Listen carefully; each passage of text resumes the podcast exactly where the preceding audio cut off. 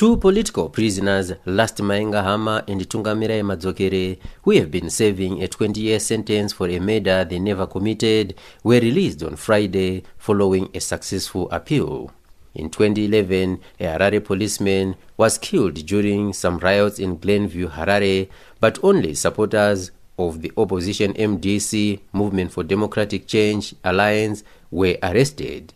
By then, the party was being led by the late Morgan Tsvangirai, who made numerous appeals to have everyone who was arrested to be released. Last was at church when the murder was committed, but the court refused to consider the video produced by his church as evidence. Many people then were arrested, and another female prisoner even died in jail while awaiting trial, yet the police on one end knew they were lying, lawyers said. The court went on to convict the victims based on the assumptions that they committed the offenses, even though there were no witnesses to prove the case.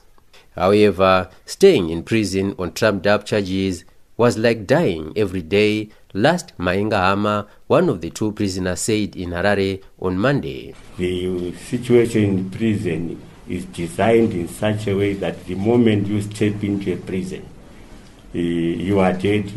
You start by dying spiritually, then you die physically in terms of everything.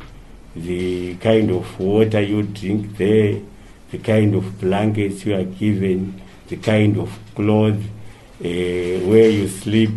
Uh, you would not believe it if I tell you that uh, the space that I was given to, to sleep it's plus or minus 30 centimeters.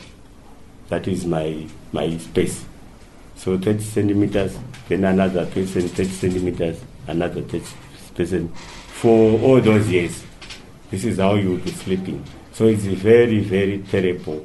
Uh, our prison system is focusing on punishment and retribution. There is zero when it comes to rehabilitation and correcting offenders. Maengahama added that government treated him with his other inmates like very dangerous people. Everything, any small thing, the officer in charge has to be involved. So it's very, very difficult to be a political prisoner in this country because you are seen as someone who is very, very dangerous. Even when you are taken to, to courts, uh, the number of escorts you are given is times 10 the number of escorts that is given to other inmates. So it's very, very traumatizing the way they will be doing, the way they will be treating you as a political prisoner. So yes, we were treated uh, differently uh, in a negative way. According to legal experts, the matter involving the two MDC cadres has exposed Zimbabwe's judicial system and are just ways some people could be dying silently as political prisoners.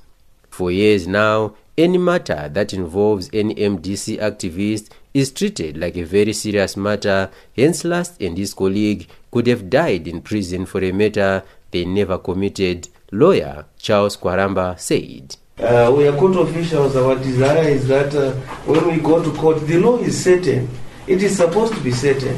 When we give advice to our clients, we are supposed to give them on the basis of a system that we know delivers certain outcomes. And the law can actually be uh, administered in a particularly definitive way. But in the matters that we have handled so far, we have not seen any of that justice in terms of how delivery is done. We have been disappointed by the criminal justice system in its entirety, from the police station, when you go to the court, when you go to the prisons, entirely we are not happy, we are not satisfied. Certainly, in respect of the clients that we have been able to save, we can't speak for everybody else. Maybe if you ask another lawyer who has handled some other matter, they'll probably say they are happy, but we are not in respect of uh, what has happened. These guys are a perfect example why we are not happy. In Harare, Zimbabwe, for Channel Africa, this is John Kasim.